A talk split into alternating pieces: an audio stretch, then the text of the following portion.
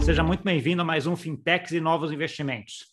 E hoje eu estou com uma pessoa aqui que entrou de cabeça nesse mundo uh, de blockchain e cripto, que tem uma empresa de desenvolvimento nesse setor, que é CTO de uma das, uh, iniciativas bem interessantes, que a gente já tem um vídeo aqui sobre ela, que é a Moss.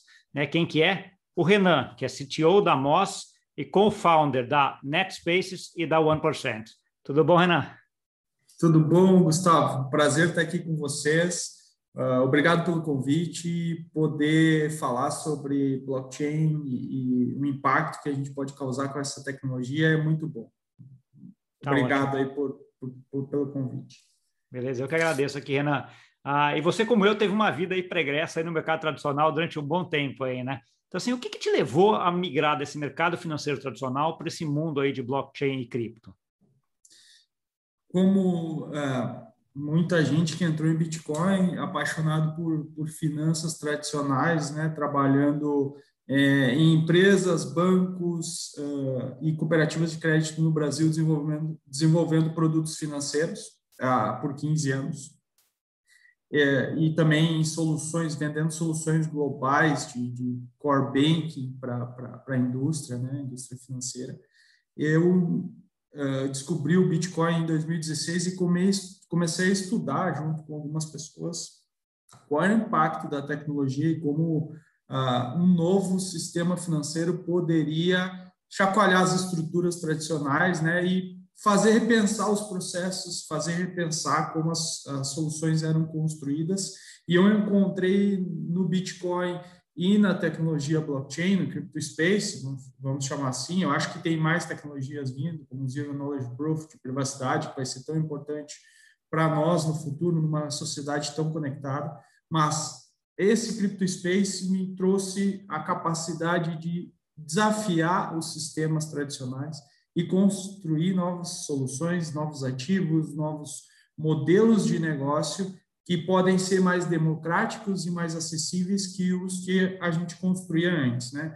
É, eu acredito muito nisso, no impacto social e ambiental que, que a blockchain e o sistema uh, novo pode causar, e acredito também que as corporações tradicionais, aos poucos, vão entender isso e vão adaptar seus sistemas para trazer um pouco do mundo uh, aberto e, e, democrático que é a blockchain, que é a forma que evolui, a forma que Bitcoin Improvement Proposal acontece, como as, o sistema se organiza, né? Adaptar os sistemas tradicionais para aderir um pouco a essa tecnologia. Acho que a adesão nunca vai ser completa, mas eu acho que a gente vai chegar num ponto que os próprios bancos vão entender que a gente pode fazer soluções melhores com essas tecnologias que estão despontando aí no mercado e, e hoje virou hype, DeFi, NFT. NFT, por exemplo, eu acho que a arte é o primeiro passo, o NFT físico pode representar um ativo uh, único, como um carro ou uma propriedade, e eu acho que isso vai revolucionar o sistema financeiro de uma maneira muito mais importante do que a gente está vendo agora. Tá bom, mas deixa eu agora, você falou, você falou de quatro coisas, vamos tentar fazer aqui um, um pedacinho uh, de cada um, né? Eu acho que assim, um pedaço que você comentou é a parte do Bitcoin ser a porta de entrada, né? De que você entrou, começou a, a entender essa a tecnologia do Bitcoin e aí sim ver os impactos que ele, a, que ele tem. E um pouco você comentou também que é essa ideia da, de ter um negócio descentralizado, um negócio onde você tem uma regulamentação diferente e tal. Isso aqui tem muita oportunidade, mas também tem ponto, muito ponto de atrito, né, Renan? Eu queria ouvir um pouco a tua visão sobre isso. É, os sistemas descentralizados, eles não não existe lei ou qualquer país preparado para recebê-los, né? Ah, eu acho que quando a gente vai fazer um projeto em blockchain, eu costumo dizer que tem três grandes áreas que a gente tem que preencher.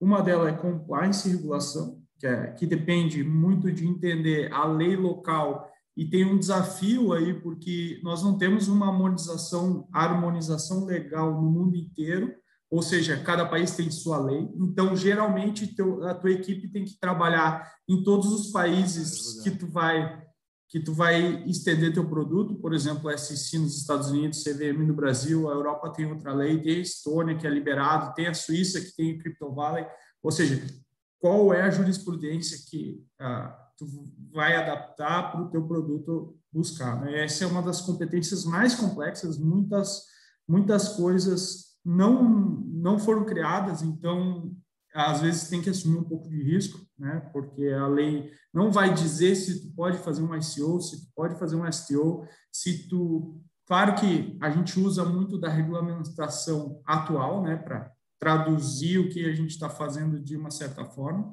e os testes se é security ou se não é que já existem, mas uh, para cripto realmente evoluir, eu acredito numa harmonização legal tem que acontecer, né, no mundo tradicional. Falando de valor, o que, o que eu vejo, Gustavo, é, é que os países que mais demorarem a adaptar suas leis, a gente está vendo uma arbitragem de impostos acontecendo e uma arbitragem de receita também. O dinheiro e os impostos estão saindo dos países que estão menos preparados para os países que estão mais preparados. Por que, que eu vou colocar uma empresa de blockchain no Brasil se eu tenho dificuldades e é uma empresa global e eu posso fazer no Uruguai, Caimã ou outro lugar que esteja mais, ou a própria Suíça, que seja mais adequado a esse negócio.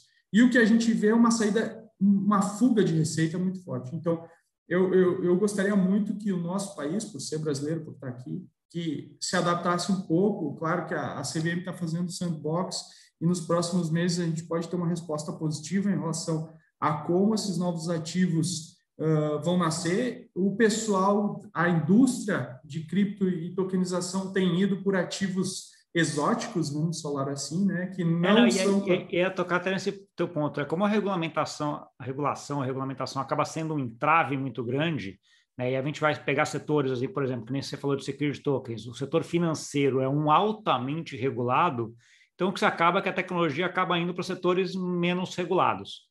Né? Então, um pouco essa, essas coisas de um ativos mais exóticos, crédito de carbono, um NFT, né, que são coisas onde a regulação já é, mais, é, é menor, não é tão pesada que no mercado financeiro, né?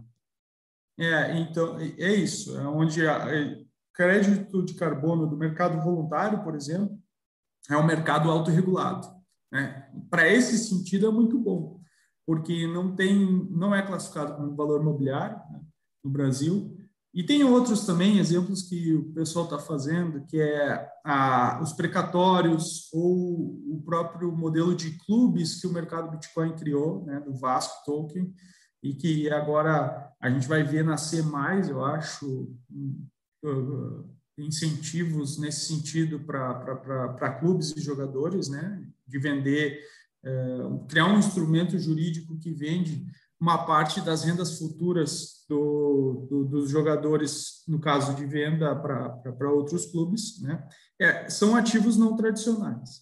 Mas é, a evolução e a revolução forte desse mercado vem com uma, uma, uma regulação, uma regulamentação específica para security dentro de blockchain. E eu acho que os países que saírem na frente né, vão ter a possibilidade de exportar produtos pensa que o dinheiro estrangeiro pode chegar no Brasil. E eu vejo isso como uma oportunidade muito forte para nós criarmos, tanto em crédito de carbono, por exemplo, se a gente conseguir criar um produto legal, a, a Amazônia é a Arábia Saudita de crédito de carbono, né? se comparado com os Emirados Árabes. A gente pode criar uma economia muito inteligente e muito forte. Né? Uh, os outros dois aspectos que eu vejo de um projeto, voltando àquele assunto, né, regulação, compliance, uh, business, conhecer o business físico, o business, o business tradicional, tem que conhecer, não adianta querer fazer um projeto em blockchain, mas não conhecer como é uh, funciona uh, atualmente os meios e as transações que ocorrem naquele mercado, né? Falando de, de, de imóveis, tem que conhecer a estrutura de corretores, tem que conhecer a estrutura quem são os maiores players e tem que ter contato com eles. Eu acho que um business em blockchain por si só, só pela tecnologia, ele não cresce. E por isso eu acredito até, tanto. Até para entender, né? Até para entender quais são as dores que esse mercado tem e que aí o blockchain ajudaria, né? Exato. E, e aí vem a última parte que eu considero de, desse tripé para um projeto funcionar é compliance regulação, business atual, ter conhecimento do, do business tradicional e a parte tech. E aí a, a, a parte tech é, ainda tem uma grande dificuldade, né? São poucas empresas no Brasil que trabalham e que trabalham há tempo. Eu acho que nós fomos uma das primeiras equipes, fizemos projetos, começamos no meio acadêmico, fizemos projeto com o Uno Chapecó para registro de diplomas, fizemos uma prova de conceito com um basement em 2018, que foi um dos primeiros security token offers do Brasil. Claro que foi uma prova de conceito, né? não evoluiu, a gente basicamente registrou em blockchain que estava no papel, mas uh, uh, naquela época eu acho que foi um entendimento para o mercado de que aquilo poderia acontecer. Né? Security token até hoje, eu acho, no Brasil é bem complexo de fazer, é, um, é, um, é, é uma montanha muito alta de subir ainda, né? Quando a gente enxerga uh, BTG, por exemplo, fazendo uma estrutura offshore para resolver um problema interno, eu acho que uh, é um tema que internamente o Brasil deveria resolver para alavancar esse tipo de produto, porque pode exportar muito produto financeiro e trazer muito capital estrangeiro. Sim, né? E, e, eu acho que assim, acho que tem dois pontos aí que acho que a CVM e o Banco Central foram bastante alertados aí recentemente, que a demanda está gigante, né? Então, assim, você teve o caso do ETF que foi lançado aí na B3 da, da Hashtags, cara, que captou lote de dinheiro e no final das contas a gente sabe que esse dinheiro sai do Brasil, né? Porque ele não pode comprar é. cripto na regulamentação brasileira, então ele tem que montar um fundo que vai investir no exterior e aí em outro país ele vai comprar essas criptos. Então era muito melhor para o país que tivesse aqui, acho que o sandbox da CVM certamente uh, vai analisar isso. Né? Eu já sei de alguns projetos que têm uh, já discussão em relação a isso, de você ter custódia de cripto uh, no Brasil, né? Falando um pouco dessa tua experiência em termos de, de setores e projetos de, de blockchain, Renan, qual que é o, teve algum que te surpreendeu muito em termos de caso de uso, que você falou, isso aqui acho que foi espetacular. Eu queria ver uma outra coisa para mim, uh, também outra pergunta, que é, quando eu comecei a analisar blockchain lá 2016, 2017, uma das coisas que eu olhava muito é a parte de registro, né? Então é cartório e diploma de faculdade, que é um dos casos que você colocou, me parece uma coisa óbvia de você ter ah, em blockchain, né? Por ser uma coisa de acesso para todo mundo e estar tá lá certificado e fácil. Né? E quando, por exemplo, eu vim fazer meu doutorado aqui, eu tive que ir lá tirar o diploma da faculdade, levar num cartório que ficava uma quadra para o cara do cartório certificar o que eu tinha acabado de tirar da faculdade, né? Ou seja, no sense uhum. uh, total. Se esse diploma tivesse em blockchain, já coisa. É um negócio que você tem visto andar também, porque desde então parou. Eu nunca vi, não vi mais nenhuma faculdade andando em relação a isso. É, eu particularmente acho que os setores tradicionais, é, tanto financeiro como de registros, vão ser os últimos a ser afetados pela tecnologia, porque já existe uma estrutura, bem ou mal já existe, né? Ah, na minha opinião, essa são os mais difíceis de fazer, porque tu encontra barreiras. A única forma de fazer isso bem feito e e fazer alavancar é quando o negócio tradicional vier para blockchain e falar: vamos transformar os cartórios em blockchain. Eu não acho que nenhum projeto no Brasil vai conseguir tomar o lugar de registro ou e, e do outro lado as universidades também não, não têm uma conexão ampla, né? E eles já têm uma forma bem ou mal de fazer isso. Eu, pela, por experiência, Gustavo, eu acho que os projetos que estão abertos à disrupção, os mercados que estão abertos pelo, pelos players atuais, isso acontece. Senão, ele é, é muito difícil, precisa de muito capital, muita briga. Eu acho que seria, seria mais ou menos a história do Uber, né? Quando o Uber entrou no mercado e começou a brigar em todos os países que eles estavam contra os taxistas.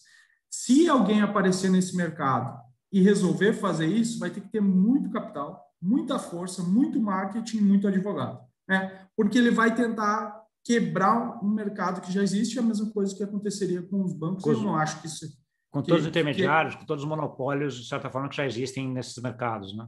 É, a, a, tecnologia entra quando esses atores pedem a participação. Tem que ser uma coisa de dentro. Então, você acha que ela vai ser um desenvolvimento deles olharem e falar assim, ó, tem uma forma muito melhor de fazer do que a gente está fazendo. Vamos começar a testar nessa ideia? Né? É, eu acho que essa é a maneira mais provável. Não estou dizendo que não possa surgir o Uber aí que vai brigar com todos os cartórios do mundo, com todos os registros do mundo, e vai criar um registro global e vai botar, sei lá, capital hoje é um bem para levantar capital no Vale do Silício ou nos Estados Unidos, sendo bem conectado e tendo um bom projeto, pode levantar. Vai precisar de alguns milhões de dólares para fazer, ou talvez bilhões, para fazer um negócio desse rodar uh, adequadamente, né?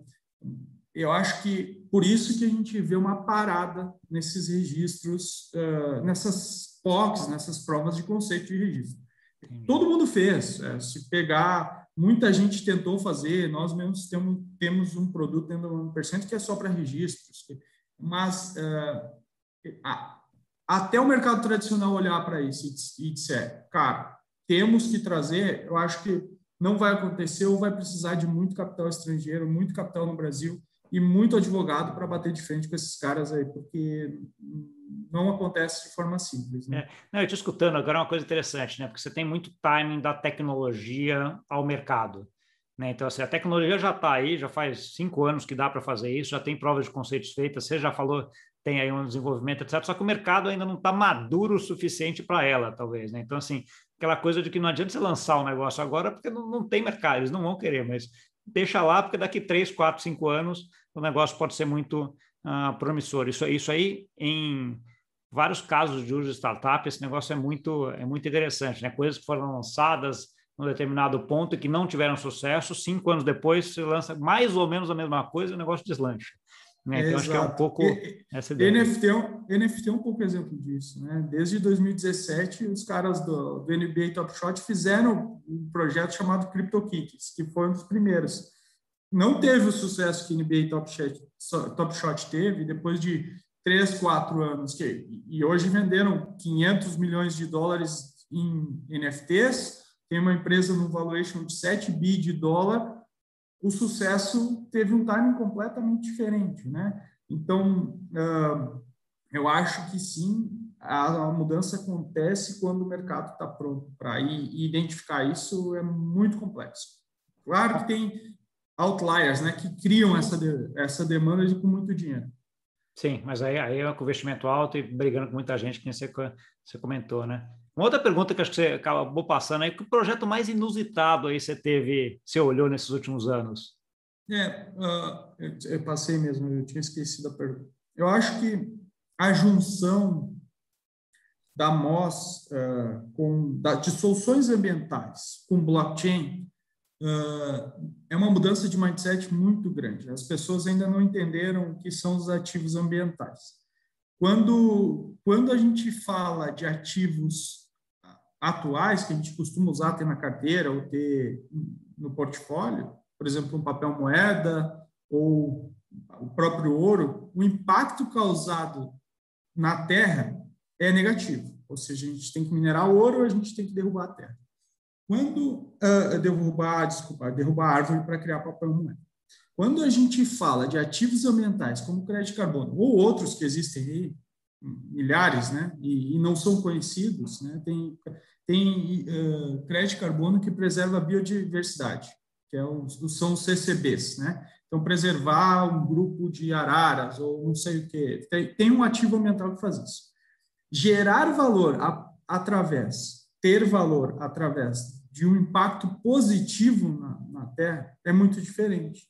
Quando você compra crédito carbono e guarda na, na, na carteira, nós estamos falando de algo que está fazendo bem para a humanidade. Né? Então, por que não trocar de um ativo que pre prejudica o meio ambiente por um ativo que faz o bem para o meio ambiente? Eu acho que esse foi o projeto mais inusitado. Eu comecei a estudar. Tem um reporte muito enfático sobre o mercado de crédito de carbono do World Bank, é um estudo independente que foi que fez eu entender como é um contrassenso dizer que uh, a nossa economia depende de fazer um mal para a sociedade, fazer um mal para a humanidade.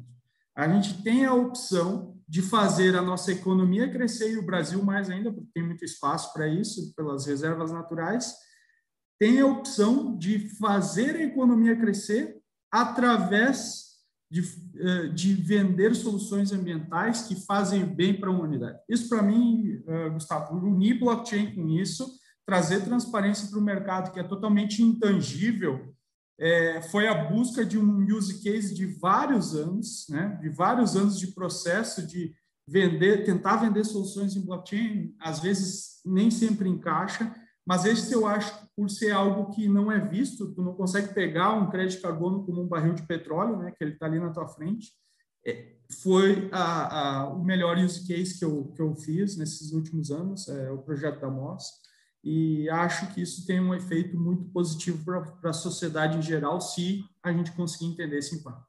Sim, não, e, e acho que ele, ele, une essa parte ambiental, essa parte de uma razão, né, essa parte de fazer o bem para o país com a tecnologia que é emergente, que nem é tão emergente aí, que é que é blockchain, né? Uma das discussões, sempre que a gente tem essa parte de tokenização de alguma coisa, né? Querendo ou não, aqui é uma tokenização de uma coisa que é etéreo, né? Que é crédito de carbono, mas você tem sempre a discussão do um para um aqui, né? Como é que é, como é, que é feito esse link aqui, uh, de tal forma que você garanta que um token uh, MC, MCO2 né, da MOS é igual a um, uma tonelada de crédito de carbono, né? Como é que esse link é garantido? Como é que você junta isso? No, no mercado, e aí que entra aqueles três pilares que eu falei, né? No mercado tradicional, a gente tem players globais de registro de crédito de carbono. Os dois maiores hoje são Gold Standard e Ver. É, são dois players globais que fazem todo o processo de certificação da terra, avaliam e monitoram e a cada ano mandam, enviam até pessoas. As pessoas passam três, quatro dias andando nas florestas para chegar nos pontos que eles determinaram para identificar se, tá, se é um projeto de conservação mesmo ou se alguma área foi desmatada. E eles calculam quanto por ano aquele projeto está evitando de colocar carbono uh, no ar, né? Que é que é uma, uma tonelada de CO2 equivalente evitada é um crédito de carbono. Quando a gente compra dos projetos através desse registro, que é Gold Standard ou Verra, que já se certificaram no projeto, a gente tem um, um gestor, uma custódia global, que mantém o nosso saldo nesse, nessa conta, digamos assim, uma conta, uma conta da CETIP, né? fazendo a, o paralelo. Paralelo com o Brasil, sim. Então, nós temos a conta lá e Aí a gente traz um player de cripto global que faz uma auditoria em que cada crédito que a gente coloca, a gente tem nesse custodiante global uh, o mesmo crédito. Né? Esse processo a gente até criou smart contracts que a gente coloca em blockchain as informações do projeto, do o serial number que vem desse custodiante, uh, qual é o ano que esse crédito foi gerado e para quem pesquisar uh, nos nossos smart contracts na, na rede Ethereum, pode chegar nos créditos que a gente uh, transferiu de um custodiante global para o nosso sistema. Ou seja, todo esse, esse processo, até pelo mercado, pelas dificuldades que a gente passa né, no mercado, Gustavo, de transparência, eu acho que o blockchain traz muita transparência e a gente tem que usar isso.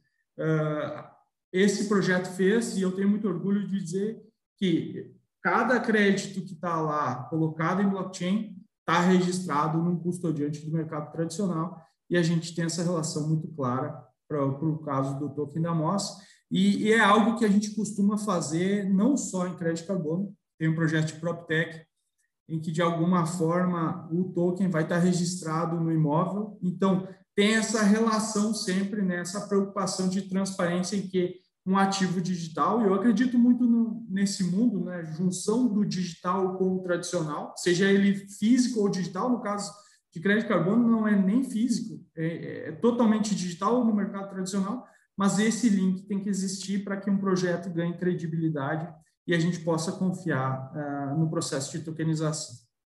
Entendi. Né? Então aí você consegue garantir aquele esse link aí do, de um com o outro. Assim. Acho é bem interessante até a forma como você explica, que você vai lá no mercado tradicional, na registradora, que é que vai garantir que aquele crédito existe, ela garante, depois aí você faz você faz o link, né? Acho que é importante que vai até em, em, linha com aquele segundo ponto teu de entender o processo, né? Tem que ser entendido o processo, porque senão você vai deixar um monte de fio uh, desencapado aqui, né? Eu queria pegar um outro ponto. Agora, você estava aí a semana passada na, na conferência de cripto lá de Miami, né? Conta para a gente aí como é que foi, o que, que você achou de interessante, como é que estava o clima lá? Acho que foi a primeira conferência de Bitcoin ou de cripto, né, fora da pandemia, né, desde o começo do ano passado, né? Imagino que a galera, todo mundo que eu vi que estava lá, estava mega empolgado, assim, tipo, vamos todo mundo se ver de novo, né? É, foi ótimo. Até a, alguns negócios que a gente fez iniciaram na pandemia, né, totalmente digitais. Então, tem relacionamentos que a gente criou no mercado que eram pessoas que eu não conhecia até semana passada. Então, o contato físico com essas pessoas, o olho no olho, comentar sobre o projeto, ver o brilho no olho delas, ver, ah, sabe, essa, essa personificação que a gente perdeu foi, foi um dos fatores humanos mais interessantes.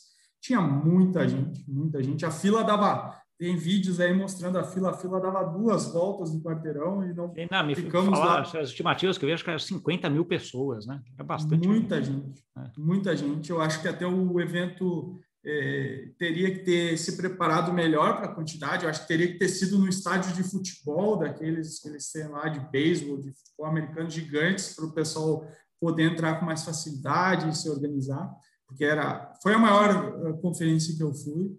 E o que um dos highlights, eh, Gustavo, que mais me chamou a atenção que esse ano ele não foi uma conferência estritamente cripto, não tinha só nerd de blockchain, pessoal que é aficionado por isso, mas os fund managers do mercado tradicional começaram realmente a olhar. A gente já sabe que investidores institucionais fizeram talvez ah, a, a mudança do Bitcoin do último ano, né? De, de, tanto de uso como, como as, as empresas estão colocando nos seus balanços, mas ver os fund managers de Wall Street investindo em negócios cripto, investindo em fundos, ou seja, direta ou indiretamente, em empresas desse mercado foi o que mais me chamou atenção. Sentar numa meeting com um fund manager falando que está fazendo uma estratégia global de investimento, não mais local, o impacto disso para mim é, é, extraordinário. O dinheiro não vai fluir mais dentro no mercado cripto só em US. Vai sair de lá porque o mercado cripto é global. Tem empresas cripto no Brasil, tem empresas cripto na África, tem empresas cripto na Coreia, no Japão. E os fund managers estão olhando para isso como uma estratégia de investimento global. Acho que isso tem um impacto que traz um pouco a origem da, de quem começou no mercado de Bitcoin sabia que podia acontecer, né? É um pouco mais da democratização do acesso a investimentos e a soluções financeiras que o mundo precisa, porque vai, vai ser um mecanismo de transferir renda dos países totalmente desenvolvidos para talvez os países subdesenvolvidos, é. se a gente aproveitar e, e, surfar essa onda. É, não, e aí também uma, uma discussão muito grande de como é que se regulamenta isso, né? Porque assim, à medida que você vai cada vez mais indo para o mercado cripto, que é o um mercado menos regulado, e como é que você vai fazer a regulação desse mercado junto com o tradicional, né? Então, acho que é uma discussão ah, enorme, que eu acho que, ah, como eu sempre comento aqui, vai dar trabalho para advogado para os próximos 20 anos, pelo menos, né? De como ajustar isso da a isso daí.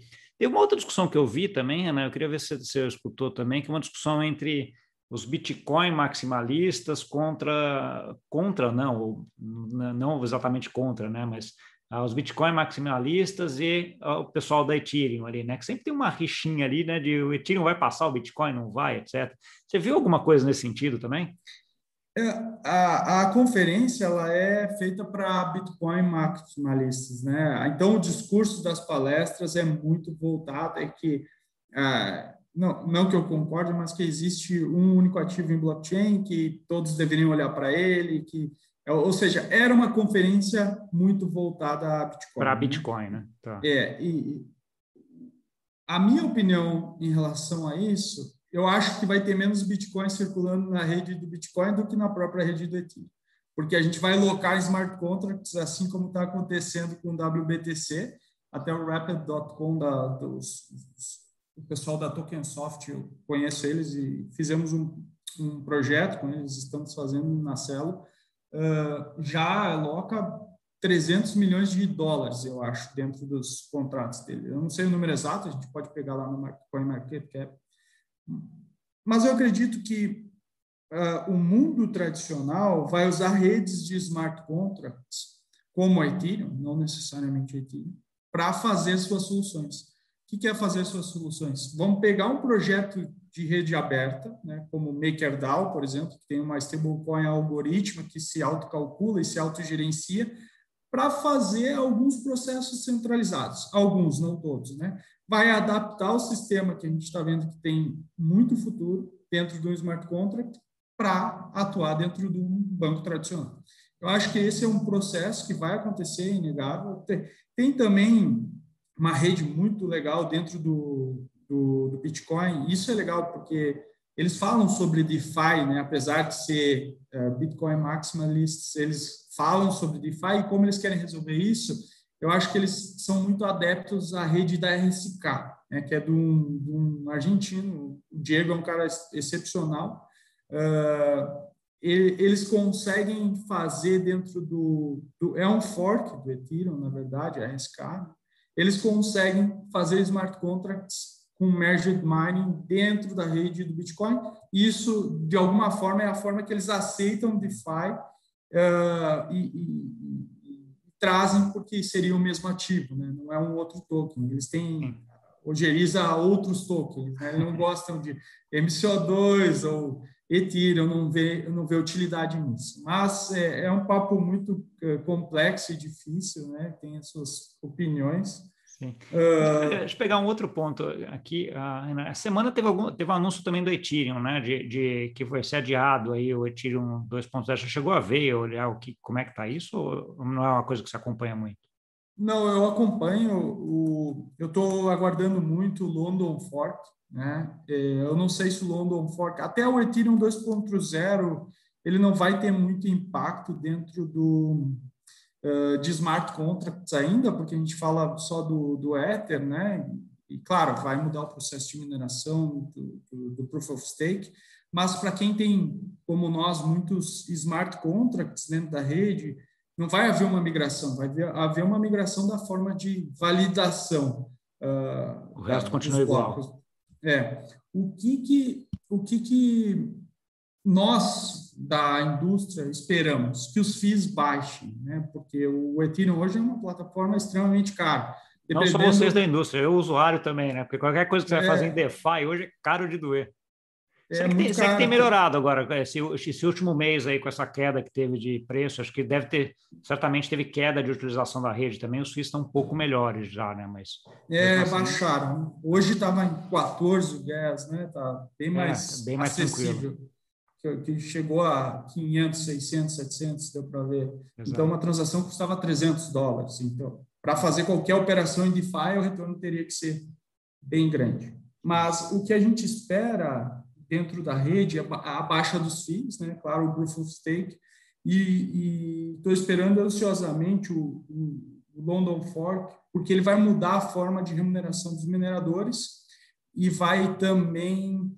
Hoje é um leilão que acontece, então as carteiras conseguem determinar por leilão, quem, como o MetaMask, por exemplo, influenciam diretamente o gas price. Se eles setam lá em cima e começam a bidar gas price muito alto, todas as outras carteiras vêm atrás. Sim. Quando o fork de, de julho, agora, ele vai estabelecer um preço base dentro da, da, da dos blocos para ter como referência. Isso vai talvez acabar com essa, com essa estimativa inadequada de gas price. E outra coisa que vai acontecer é que o próprio Ethereum ele vai desaparecer. Uma parte, em vez de ir para o minerador, vai ser queimado, né? Então, pode gerar uma, alguma escassez dentro da rede uh, em relação a ela. Já vi que você está bem otimista com você está bem otimista com o tiro para frente também, né? Eu, eu, eu, eu, eu, realmente acredito nisso porque uh, o modelo descentralizado e democrático de construção significa que várias pessoas estão tentando buscar uma solução. Né? Não é uma empresa, não é uma pessoa. É, a, é a ideia, do que a, gente, a ideia que a gente chama de Open Innovation, que é aquela ideia é de que está todo... todo mundo aberto, com, mesmo, com os princípios alinhados e com os incentivos alinhados para chegar numa solução. Né? Isso é Exato. ótimo. Quando, quando a gente pensa em EIPs, que é Ethereum Improvement Proposal, Bitcoin Improvement Proposal, Uh, são pessoas que, claro, as, hoje já tem organizações que mantêm desenvolvedores para suportar a rede, né? como é o caso da Blockstream, como é o caso da Ethereum Foundation, que pagam desenvolvedores para estar lá pensando em soluções, mas isso não é específico deles. É, toda a rede está pensando em, em, maneiras de uh, ajustar. Uh, seria o mesmo caso de Quantum. Né? No momento que surgir Quantum, Bitcoin e Ethereum não têm um algoritmo que suporta quantum computing. Mas eu, eu acredito que um mês antes, alguém vai lá, vai propor é, a troca de chá. É, é, uma coisa que não me preocupa também, né? Porque é, é, é, muito inocente se achar que a quantum computing vai andar muito rápido e a criptografia não vai andar, vai ficar parada, né? Já existe, né? É só propor que a partir do bloco tal a gente vai parar de usar SHA-2 e vai usar SHA-3, SHA, não sei qual. Enfim, eu não sou especialista, mas tenho alguns chás que já, já suportam quanto. Então, eu, quando a gente fala que a solução vem da comunidade, para mim é muito forte. Né? Então, eu sou sim, acho que Ethereum vai sobreviver a isso e vai virar uma das plataformas grandes. Uh, aquela, não acredito muito, já fiz projetos, tá, Gustavo? E isso é um ponto importante. Não acredito muito em DLTs, porque é, é, eu não sei se já escutou aquela fala do, do Andrés Antonopoulos do, do rato de esgoto versus o rato de laboratório, né? O Bitcoin é o rato de esgoto, ele está na rua, suscetível a qualquer vírus, a qualquer bactéria. Quando a gente faz uma DLT, ele é o rato de laboratório. Se passar um vento, esse rato pega uma gripe e morre. Então a gente tem que encher de firewall, encher de, de, de, de proteções, assim como é a indústria corporativa, dentro de uma DLT.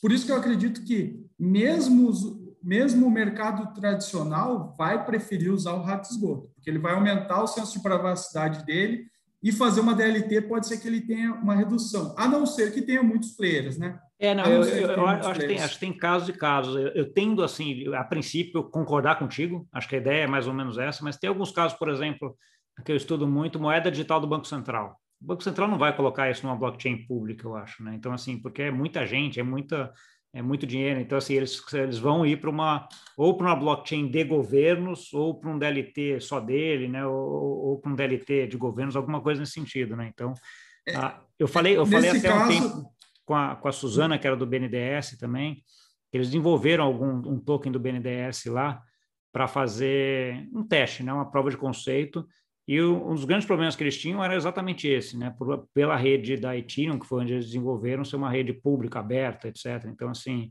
ah, e eles estão, eu sei que eles estão desenvolvendo, junto com alguns órgãos também aqui, ah, da Europa também, uma DLT ah, que é mais que é mais fechada, né? Que a ideia é que seja não seja totalmente pública, que nem Ethereum, porque aí você tem controle sobre a rede de certa forma também, né? Então, assim, claro. acho, acho que tem, tem tem os dois pontos aqui, né? Acho que vai ter casos de uso para para um, mas uh, eu concordo plenamente contigo que o rato de esgoto vai ser o que todo mundo vai querer na grande maioria, mas acho que vai ter uns outros ali de laboratório ainda correndo. É, é, é, mas esses caras eles têm capacidade de trazer muita gente para a rede, né? Aí o nível de segurança sobe. Eu acho que vão ser poucas exceções, não acredito que algumas indústrias tradicionais vão ser gerenciadas por um governo e obrigada à inclusão, por exemplo. O Banco Central pode emitir uma nota amanhã e dizer que todos os bancos têm que ser um novo. Né? Então, ele já criou uma certa segurança uh, na, pelo enforcement. Né? Mas, uh, uh, sim, eu acho que, que tem, terão alguns casos, mas eu, particularmente, gostaria muito que eles estudassem maneiras de fazer isso em rede, redes públicas como é o caso do Zero Knowledge Proofs, que para a privacidade vai ter um impacto tão grande. É, eu, eu, eu, escuto algumas falas do Vitalik, até porque acho que o cara, às vezes, ele está um pouco à frente em várias coisas. É, ele fala que Zero Knowledge Proofs, Zero Starks, Snarks, é, eles vão estar... Tá, eles vão ter um impacto tão relevante na nossa economia para a privacidade, por estar numa, numa sociedade de informação tão ampla e aberta quanto o blockchain. Então, é, eu acredito que usar blockchain mais privacidade, né, que a gente que seja inabalável, pode ser uma estrutura que também outras uh, sociedades ou instituições que necessitem isso possam utilizar. E eu acho que é uma ainda a gente fala muito pouco sobre essa, essa tecnologia aqui no Brasil, mas já tem projetos andando muito forte. Uh, e é uma coisa que eu estou olhando também, como trazer uma privacidade total para algo que está uh, eh, numa rede pública. Né? Mas sim, eu acho que vão ter iniciativas em DLTs, como do, pode do Banco Central, ou do governo, ou da China, ou do, da Europa, já tem alianças fazendo isso, né? Tem o Blockchain Alliance, do, acho que da Europa, os caras têm bancos envolvidos, tem a Hyperledger Fabric, eu acho que eles usam. Enfim, tem novas tecnologias surgindo, eu particularmente, pelos projetos e pela experiência, né? Tenho ido mais para o lado público. Né? Mas... Fale. Não, não, mas não, não, que isso não possa mudar né, no futuro. Ah, isso é um pouco mais da, desses últimos quatro, cinco anos que a gente tem trabalhado e, feito projetos. Tá bom. Tem mais ou menos um tempo aí que eu, que eu, que eu tendo ficar aqui, a gente até extrapolou um pouco, mas o papo estava bom, a gente deixei correr, estava ótimo. Ah, eu queria do, dois pontos aqui. Um, ah, que você desse umas palavras finais, né? O que, que você, para quem está começando nesse mercado aí, o que, que ah, ele deveria observar e como ele deveria começar a entrar nesse mercado, esse é o primeiro. E a segunda, onde quem quisesse continuar essa conversa contigo, onde conseguiria te encontrar? Então, ótimo. É, esse é um meio não tradicional e eu acho que a educação formal vai demorar a chegar, né, Gustavo? Eu acho que todas as pessoas que eu conheço que se interessam por blockchain são pesquisadores. E eu começaria do básico, lendo o white paper do, do Bitcoin, lendo, entrando em comunidades e fóruns e perguntando as coisas.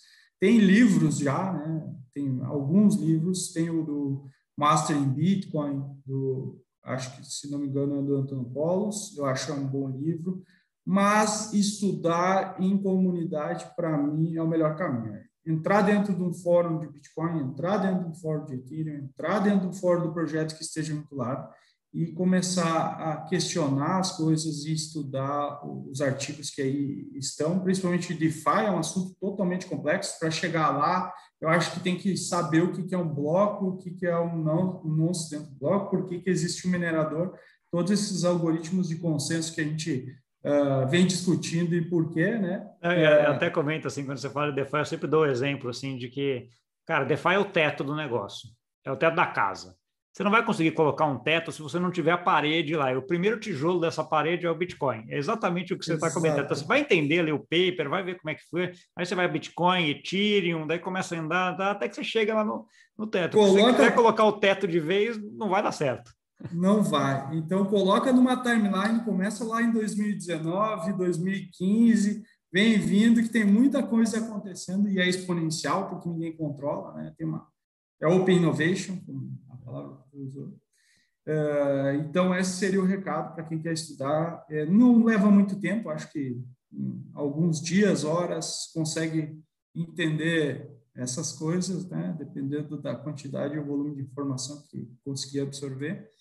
E para quem que quiser continuar falando comigo, pode me buscar no, no Twitter, arroba Renan Krieger, né? Uh, me seguir, fazer questionamentos que eu, que eu converso e respondo. Tem também Posso deixar meu e-mail da 1%, é krieger, K-R-U-G-E-R, arroba 1%.io, para continuar também a conversa, Gustavo. Tá ótimo. Renan, muito obrigado. Uh, acho que foi um papo super interessante aqui. Legal que a gente falou de caso de uso, falou de tecnologia, falou da Ethereum, foi lá bem no detalhe de alguns projetos dentro da Ethereum, então achei que foi bem, bem rico aqui. Muito obrigado por ter vindo conversar aqui com a gente. Eu que agradeço, é um prazer, espero te encontrar ao vivo. Acho que esse fator presencial está voltando para a sociedade um recado otimista. Os Estados Unidos já está aberto, já passou a pandemia, está todo mundo vacinado. Espero que isso aconteça aqui dentro do, do Brasil também, para que a gente possa voltar a se encontrar e fazer essas, essas. Lógico que nos ajuda a distância, mas eu gosto muito da, da presencial também. E Sim, não, não tenho dúvida logo em breve tomaremos um café junto aí, tá bom? Ah, e para você que nos viu, muito obrigado, muita informação. Não esquece de dar o like, de compartilhar com aquele amigo ou amiga aí que gosta desse assunto. E até semana que vem. Tchau, tchau. Tchau, pessoal.